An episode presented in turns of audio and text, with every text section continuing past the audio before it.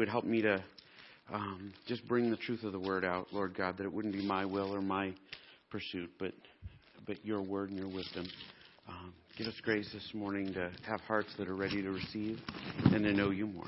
In Christ's name, Amen. All right, Bubs, we're going to put down put down the cards a second.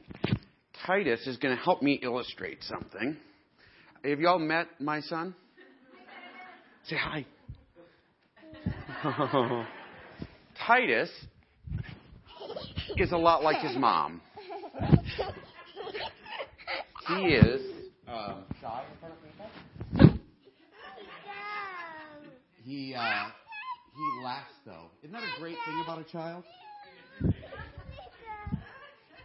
Why am I able to do this, guys? He does trust me. Believe it or not, I did it when he didn't trust me. I was able throw him up in the air when he didn't know what trust was. Right? Um, I was able to toss him around. I was able to swing him by his toes. I was able to do all these things. And he's clearly done. Go find your mama. Go find your mama. um, I, why can I do that? Why was I able to take my son and toss him in the air other than his mother isn't there to save him? Um, and I, I, some of y'all have watched me do this. I can do that like 15 minutes. And if he's not tired and cranky, I can do it, right? So, the question is, does anybody see me tossing Brooke in the air? Can I get your ankle? Uh, how's this going to work out? Actually, if I knew you were going to be here, Matt, it would have been you. Uh, would I would I be able to toss Brooke in the air, guys? Swing them around. I I would I be able to grab them by the ankles and I Brooke might be able to toss me in the air. We're not even trying it. I, I had herniated disc, man. thank you, thank you, Brooke. Um, so what's the difference between Titus Zane and, and Brooke Anderson. The size, right? Titus is a baby boy, right? Titus is two. He weighs, I don't know, maybe like 30 pounds on the upside, right? He is, he is small. Brooke is an adult, right? Brooke has grown in stature. The reality is that small things can steer Titus, right? Small things can toss him in the air. Small things can manhandle him. Small things can make him laugh. Small things can make him cry. I, I, uh, some of y'all have seen this. I frequently pick up Titus and I'll, I'll grab him by his shirt or by his overalls is better and I'll get in his face and I'll yell at him, where's my money? Give me my money. And he started doing it to other people, which is really funny. But I, I could do that with him because he is, he's a baby, right? Like, even if I was serious, he couldn't stop me. If I were to do that to Brooke, he'd probably knock my teeth out if he so felt inclined, right? And I wouldn't be able to do much to stop it. Um, we're going to be talking for the next few weeks about um, about what it means to be a man after God's own heart, um, and and specifically, um, a lot of what we're going to be looking at is applicable to both men and women. Okay, um, I'm going to be focusing on men not because I don't like y'all, gals, right? Because, because believe me, I do. Um, I'm going to be focusing on men because, um, first off, we're going to be doing a class, and I kind of want to explain why we're doing it. But also because, like, men have men have a place of unique responsibility in the lives of the people around them. Isn't it true? Um, women do too men carry a unique responsibility. And I think our culture tends to downplay that. It tends to say, well, you know, what you bring to the table isn't worth bringing, or it's brutal, or it's mean, or it's oppressive, or it's this, that, or the other. I mean, like, we have all kinds of nasty things to say about men. You turn on the TV, you see a man, he's almost always an oaf, right? Or saying something stupid, or acting lazy, or, and his wife rescues him, which actually happens quite a bit in my house, but that's neither here nor there. Um, we're going to be looking at what it means for men to pursue God and to grow, right? And to grow from being people who are manhandled easily by things that should never be able to manhandle them into folks that have solid grounding and like follow God like and his statutes and his like directives and his design for us um, and and can't be moved from it. I I don't um, even pretend to be a farmer. I I think um, maybe two people in this room have been blessed to see me drive a combine, and I'll, I'll tell you that there's a lot of swerving. Um, and the thing that I was told was, you need to pick something at the end of the field you need to aim at it. You need to drive straight at it, right? That's how you get straight lines. Is that right? Um, where we're going to be going here, I see the farmers laughing at me. um, where we're going to be going here is we're going to be talking about becoming the kind of men that, like the young believers, right? The folks who are not as mature in their faith, our sons, our daughters can look at and say, This is a thing I'm going to aim at. I heard a rumor that Steve Von Miller watches movies while he's driving his combine. Um, because he has this crazy thing in the sky that does all the steering for him. In my car, that's called my wife. Uh, I love you, honey. Um, which is really because I'm a terrible driver and I get lost a lot. And Apparently, I don't know when borders open and close. Um, but if I had listened to her, um, men who um, men who know how to steer straight, they begin by picking something solid. But the solid thing they pick, the thing that does not move, right? In the real world, when we walk with Jesus, when we be godly men, when we live out lives as godly men, um, we were steering in the first place by something in the sky that we can't even see, right? Something that's picking our direction for us. And that's the direction this whole series is going to go in. This actually does apply to women, but I'm going to pick on men exclusively. I'm sorry. Um, as we dive into the topic, assuming my slides are going to work, not down here, but up there, um, a little background. Um, if you look in the Bible, there is a man who comes along in the Old Testament who is referred to as a man after God's own heart, right? Anybody know who he was? David. David was exceptional. The question, a lot of times though, like David sometimes ends up falling in tears when we look at men in the Bible and manly men in the Bible. And one of the men that he frequently falls behind when we just have our cool discussions is Samson, right? Why does Samson get all the attention? Samson was tough, right? Samson was, you know, he, he was the guy you didn't mess with. He was, he was the guy that would knock your teeth out and would do it so hard. He would hit you so hard your kids would be born without teeth. Like, but, but the trick with Samson is, now if you watch this, David's great victories were won by God, right? David's great victories were all won by God. Um, David was never a great man because he was big and strong and tough. He was a great man because he stood in God's presence even when he failed, right? Even when he got his neighbor's wife pregnant and murdered her husband to cover it up. Even when he failed, when God called him out, he repented immediately. And he turned around and he went in the other direction, right? Samson, on the other hand, man, his whole life is a litany of failing. But there's nobody in the world who could tell Samson what to do, right? Our culture values Samson. We like the standalone man, right? We like Desperado.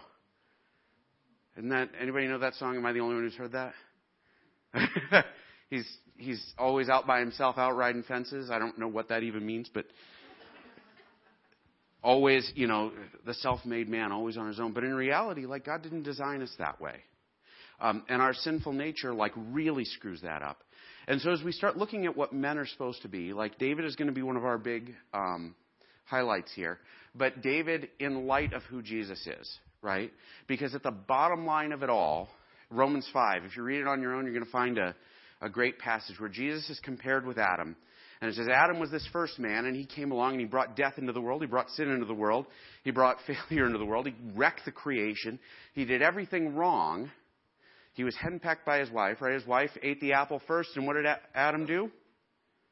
Followed her right into it. He watched her be tempted, and then he ate the apple, and he followed her right into the disaster. And he's blamed in the end, right? He was the one who failed. Um, and Jesus, by contrast, Jesus, by contrast, brings life into the world. Jesus is the ideal version of what we are to aim to be. And so that's the underlying idea. We're going to look at some other figures from the Bible along the way. But um, we're going to start off with um, Ephesians, right? And it's a slight detour. Um, what's going on in Ephesians? Paul is beginning to talk about unity in the body of Christ. He's talking about unity in the church. He's saying, hey guys, stand together. Don't fight with each other. Don't claim glory for yourselves. Don't compete. Like, we have a set of objectives and we need to operate together in order to make that happen. Okay? And so we've got like, like, this is where Paul is going in this chapter. In verse 7, if you've got a Bible with you, you can read it. I highly recommend reading it on your own. It'll be on the screen, but man, there is nothing better than holding it in your hands, right? I love pictures of Mustangs, right? I love pictures of Mustangs. I could look at pictures of Mustangs all day. But I got to drive one recently, and man, nothing in the world is quite like sitting behind the wheel and jamming the gas down. Not that I did that. Gently easing into traffic, leaving a great deal of space cushion. It's just not the same, right? Holding it in your hand has value. Owning a Bible, reading it on your own, there is something to it. It is worth doing. Um, Ephesians 4 7. But to each one of us, grace was given according to the measure of Christ's gift.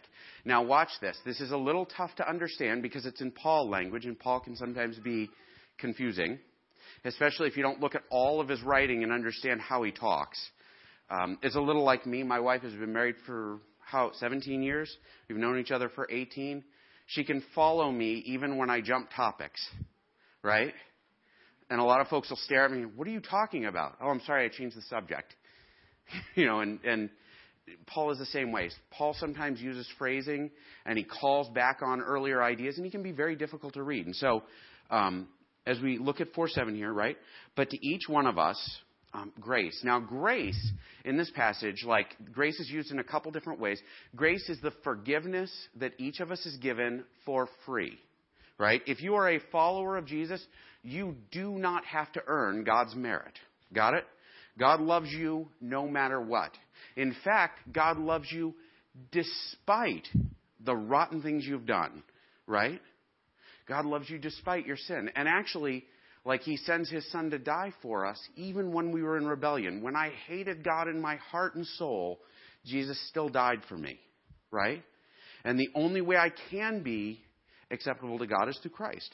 And so the grace that, that's usually used is referring to this free gift of forgiveness to those who follow Jesus. I follow Jesus, I come under his lordship, and I am made brand new spiritually. I am healed, I am forgiven, clean slate.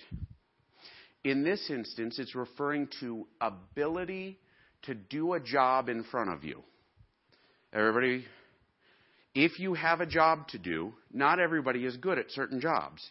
If you were to put me up on my roof, with a hammer, some nails, some aluminum siding. I don't know how it would get up there, so you'd have to like put it up there for me. It would be roughly 20 to 25 minutes before I threw my drill down and poked a hole in the roof. Not that anybody I know has done that. Jeremy. Um, and shortly thereafter, I would have fa- shortly thereafter I would have fallen off and broken my leg. Right? Like that would have happened. Like I, I really am awful at this. Terry's done some carpentry work with me. I'm bad. Like I am, I am all thumbs and charisma. Um, because Brooke has a different degree of grace. Brooke ministers to folks through the work he does because he brings excellence and he shows people what it is to be Jesus just doing his job. Is that fair? Um, and that is a grace given to him and humility. He'd never say it himself. Um, because everybody is given a gift according to what they're supposed to do. Now, if we were talking barbecuing, Brooke would be out the door.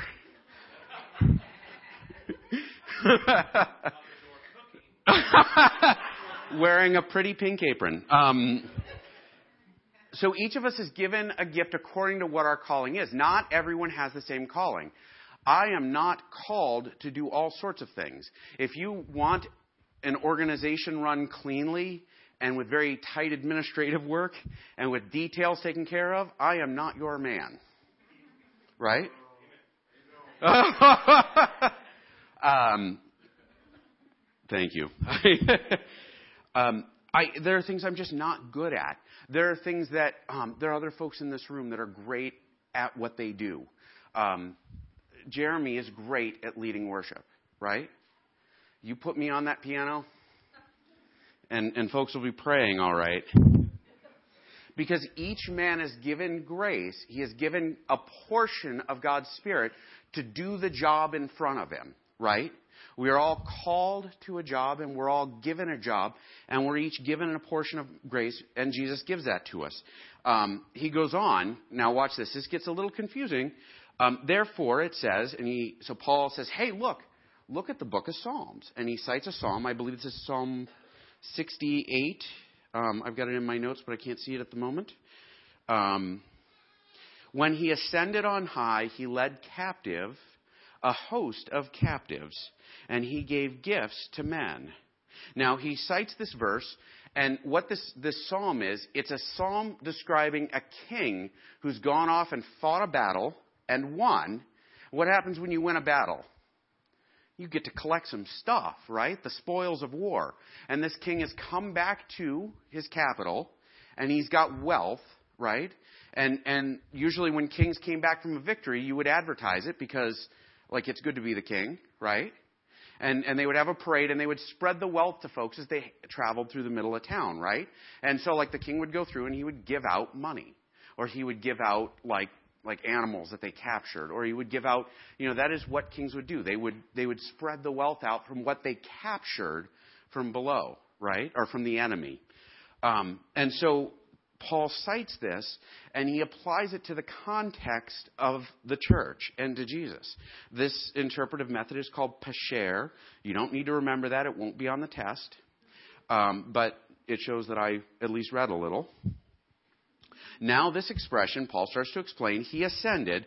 What does it mean except that he had descended into the lower levels of the earth?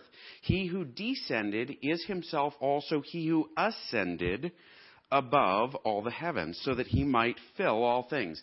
Now, watch this. Um, earlier in the book, in chapter 1, he says that Jesus ascended into the heavens and was seated at the right hand of God. So, Jesus, after his death, after his resurrection, after his parting words, he goes back to heaven. He sits down at God's right hand in the throne room, right? He's got a place of honor in God's like, like court, and he is up there, and it is impressive. But first, he had to descend in the lower levels. We usually think of this in terms of like dying, right? Um, this would be a phrase that would say dying. So Paul says, listen, when the psalmist says this, he's talking about this king, but watch this. Jesus descended into death. He collected all things up, this victory over the world, and then he went back to God. And he ascended into heaven, and now he's giving out from what he's gotten. And what he's giving out what he's giving out is the ability to do things that exceed us, um, to do things according to God's wisdom and God's grace and God's gifting for the job that is in front of us. Have any of y'all ever, I'm going to talk to men specifically, have you ever looked at something and thought, I need to do this myself, but I'm not sure I can? Is it just me? I replaced a hot water heater a few years ago, and I survived it right? I, uh, I, I exceeded my ability.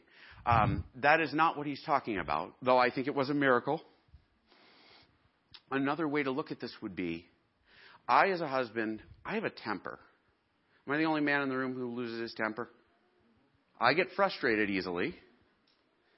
And when I lose my temper, I do one of two things. I either raise my voice or I close up the gates and back away and I say, okay, well, I'm out of here.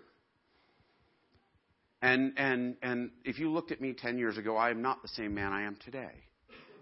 10 years ago, I would have looked at that temper and said, This is the way I am, you need to accept that. over time, God has apportioned grace out to me, and I have gotten better.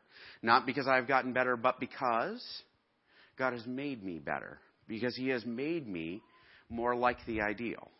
I'm not saying this to brag. Actually, I'm telling you, like on my own, I'm pretty awful. Ask my wife, actually, who is full of grace and love because she has loved me anyway and taught me more about Jesus in that respect than I can possibly tell you. Um, but what happens is he's saying, listen, all of us who have our jobs, you may look at your job, you may say, I cannot be a dad.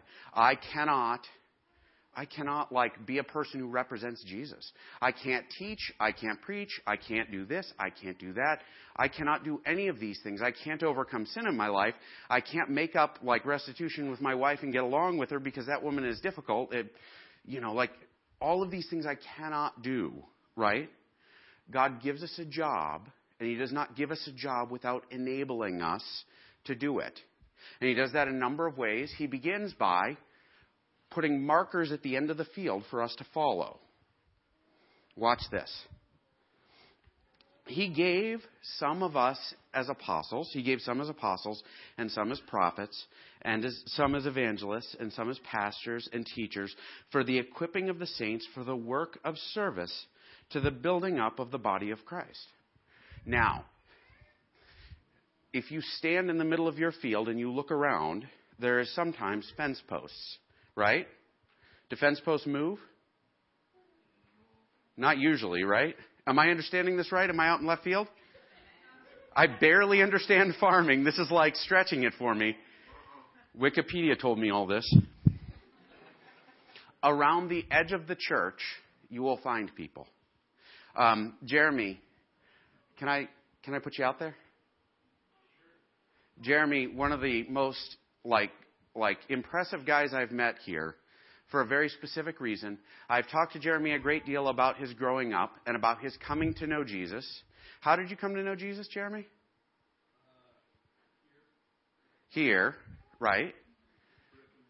Brooke and Renee were the fence posts at the edge of the field that pointed the way to Jesus. Does that sound right? And these were folks who were examples of God's love and God's grace. And I'm willing to bet Brooke had fence posts that he followed, men who were godly men, and he learned how to be a godly man by watching them, right? Until he began to look at Jesus and saying, I need to be like Jesus. And then Jeremy learned about Jesus from these folks. And then he started studying it on his own, right? Jeremy's going to be teaching junior high boys this year. If you have a junior high boy, they should meet Jeremy. Um, but he's also got sons. A son. You're outnumbered. Um, and daughters. And those sons and daughters will learn about him because as Jeremy progresses in his faith, he becomes a standard bearer, a solid placeholder as to what it looks like to be like Jesus. And so as God prepares us, he doesn't prepare us to make us awesome. He doesn't prepare us to give us bragging rights. He doesn't prepare us so that I can stand here and point at other people and say, hey, let me tell you why I'm much, much, much holier than Callan. Um, let me tell you why. Like, that's not why God has made me better. God has made me better to point at Him. Right? So that folks can know who Jesus is by knowing who I am, by knowing who Brooke is, by knowing who Jeremy is, by knowing who James is, by knowing who, like all of the men in this room who are like Jesus. And so we become these placeholders. And so God gives all of this stuff for the purpose of equipping the saints for the work of service to building up the body of Christ. So we are literally, our job, men, men, our job is to grow up in our faith so that we can build up the folks around us. And by the way, that begins with our families, right? If we don't ha- have families, it begins with the circle of folks that we associate with. Um, there's a great line in, uh, I want to say, I want to say it's also in Ephesians. I'm drawing a blank at the moment because I'm tired. Um, where Paul talks about the qualifications to be a pastor, it's in Timothy, I think. And he says, listen, if you're going to pick somebody to be a leader or a pastor in the church, look at how he handles his family. Because if he can't pastor his family, he can't pastor anyone else, right?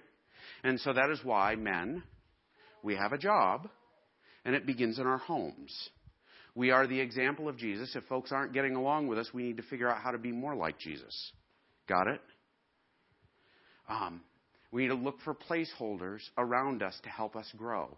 And we need to lean on each other and talk to each other and grow in Christ together um, for the building up of the body of Christ until we all attain to the unity of the faith and of the knowledge of the Son of God to a mature man, to the measure of the stature which belongs to the fullness of Christ. So he says, listen, we keep doing this job until the church has grown in stature as the body of Christ, right? Now think about, have any of y'all ever seen a bobblehead? You know what I'm talking about? And the body is really little, and what does the head look like? Huge, right? Um, the church is a little like a bobblehead in that respect. We have this perfect version of man. This, this is what God calls me to be. This is what perfect love is, dying for our sins, like this perfect man, and then the body is like everything else, right? It would be a little like Brooke's head on Titus's body, right? It would be a little silly, especially since Titus has more hair.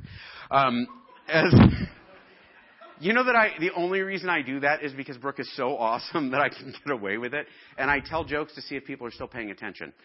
Um, that is true. I tell Jeremy to do that every time. Use your jokes to see if folks are paying attention. And so, Brooke, you're helping me. Thank you. In more ways than you know. Um, and so, as we mature, we mature to match the head, which is Christ, right? And so we grow up. So when folks look at Jesus and they look at me, I'm going to tell you, if you look at me next to Jesus, I have not got it together, right? But I will grow into it. And my job as a man in my family is to help my family grow into it. My job as a neighbor is to point at Jesus and help folks grow into it. Your job, men, in this church is to help the folks around you grow into it. By the way, that's one of the reasons nursery, we, we had this great conversation. I don't know who came up with it. I'm sure it wasn't me. But somebody, it was Rebecca, I think, said, hey, the church, we, we should do nursery where it's men and women in the nursery so that kids see what it's like for a man to help take care of things for a man to be involved in these things because there is no more powerful example of seeing a man of God act like a man of God, right? Um, God has given us great things to aspire to. Um, and this is our opportunity to grow into something more. How do you grow into something more? You walk with other men, you find men to learn from, right? You learn from Christ by teaching, reading his teachings, by following his teachings, and you serve the folks around you. The world is totally screwed up, and it's one of the places this type of teaching gets in trouble, you teach this type of teaching, and it's very often the case that folks will back up and say, This is the kind of teaching that folks use to oppress women. Right? Could I use this? I could make a wrong turn right here, and I could start saying, In women, that's why you need to submit to your men, like a good helpmeet. I said it for Mary's sake. She walked in, and I'm picking on her now. Um, but that is not what it is. Leaders, Jesus said it very straight up, right? Whoever wants to be the greatest in the kingdom of God should be the least. Um, Jesus, as a leader at the Last Supper, humiliated himself by taking the job of the lowest man in the room and washing his disciples' feet. And he says, Listen, this is how you love the folks around you. This is how you care for the people who are following you.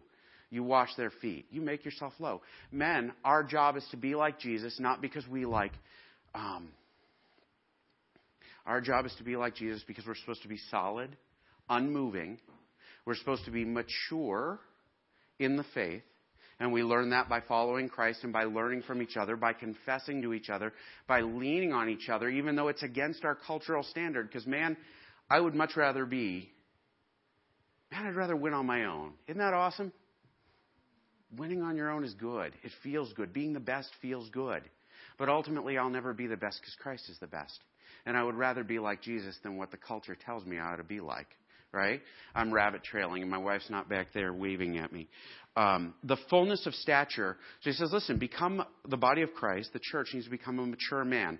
That is accomplished by us individually growing and helping the folks around us grow to the measure of the stature which belongs to the fullness of Christ.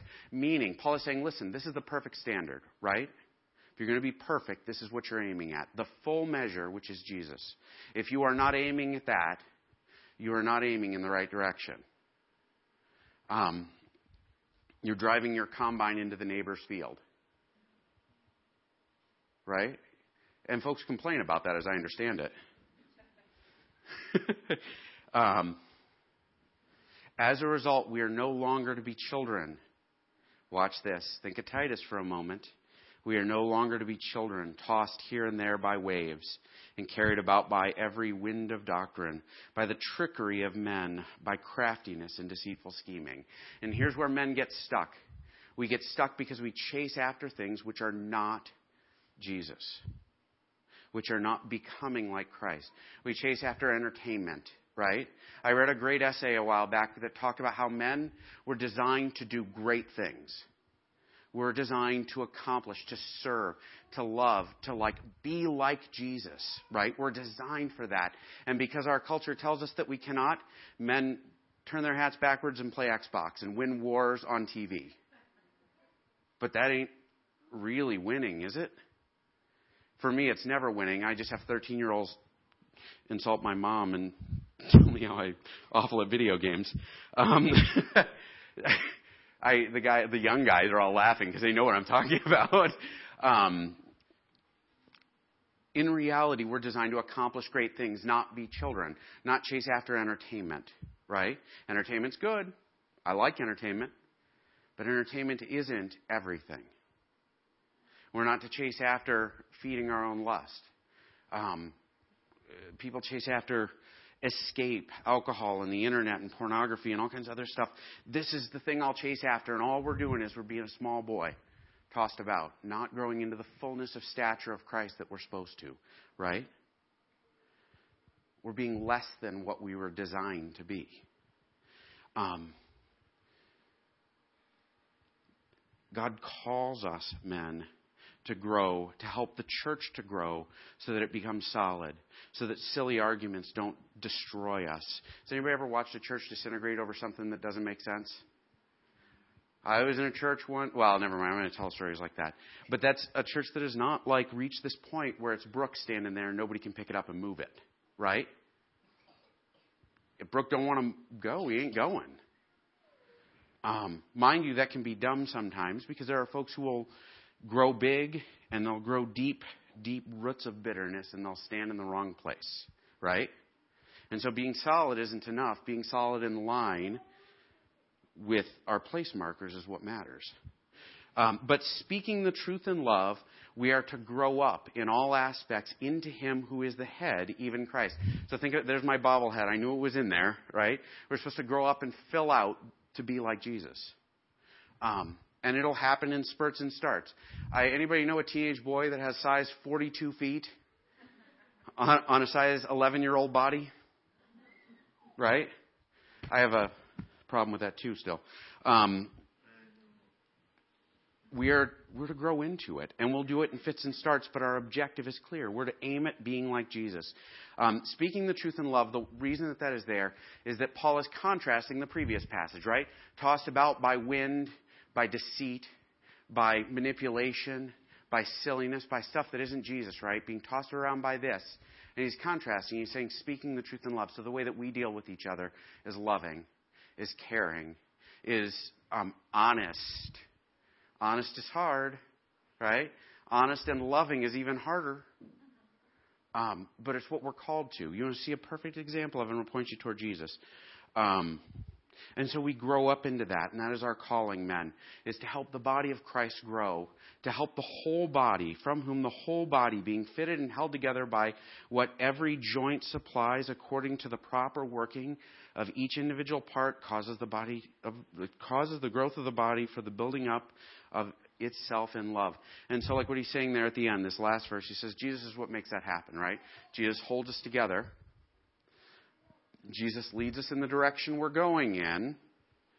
Jesus builds us up. By His Spirit, He changes us. He brings us humility. He brings us love. He turns us into solid features in the field that folks can aim at and say, that's what it looks like. Right? My challenge for you this week this is a serious one, gentlemen.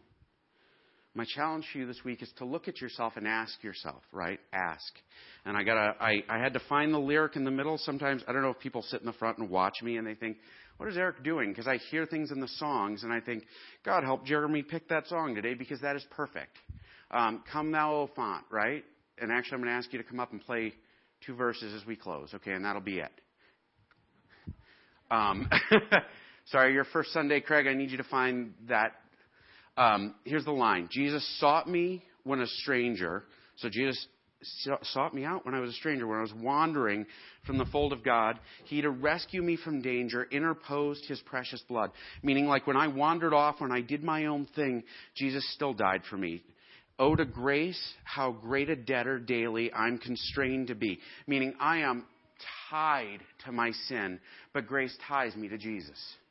I become better because of Jesus, not because of me. I, that's all I got. If I chase after what I want, I'll get lost. Believe me, I've spent more time lost, more time sleeping on the side of the road waiting for the next gate to open, more time than I would care to tell you about. It is, it's ingrained in me. Um, but Jesus leads me in the direction I'm supposed to go, even if it takes me five hours to get there sometimes. Um, let thy goodness like a fetter bind my wandering heart to thee. Prone to wander, Lord, I feel it. Prone to leave the God I love. Here's my heart. Oh, take and seal it. Um, seal it for thy courts above. And I'm just going to sing it, and we're going to be done. And my challenge for you guys, men, my challenge for you, men, as we sing this last verse, if you are a person who has not stood in the spot you're supposed to stand, if you have not bothered and I'm that guy. I was a minister in a church and I didn't do it. the word bothered came out strong. I did not mean to be that strong, but now that I've said it, I realize it needs to be said, right? If you haven't bothered to do this, if this isn't who you are, if you are not growing in stature to fill out like the body of Christ is supposed to be, my challenge for you today is to like say, this is what I'm going to do. This is who I'm going to be. If you see folks around you and you're not doing anything to help them grow except sit there and think, Man, I'm glad I'm not like that guy. Man, I'm glad he's here to hear what's being said. Like, if you're not speaking the truth in love and helping them grow, you are a part of the problem. Grow and become better. Um, men, my challenge to you is to reflect in your heart, to ask yourself, is this what I'm doing? And to ask, is this what I want? Is, am I going to live out God's calling in this part of my life to become a man after God's own heart? Um, we're going to sing, and then that'll be it. I'm going to pray real quick. Just the last verse. And the chorus, is that all right? Sorry, guys. I know I'm long, but Jeremy sang a long time. Um, barbecue next week at my house, men. We will be doing stuff, and for the next few weeks, we'll be looking at what does it mean to be a man after God's own heart.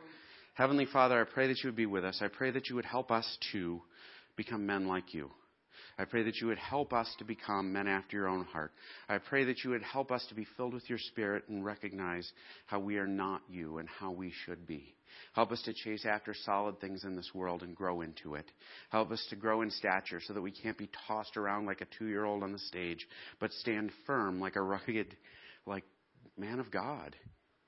Um, help us to reflect your will and your love. Amen. I do have a challenge for women.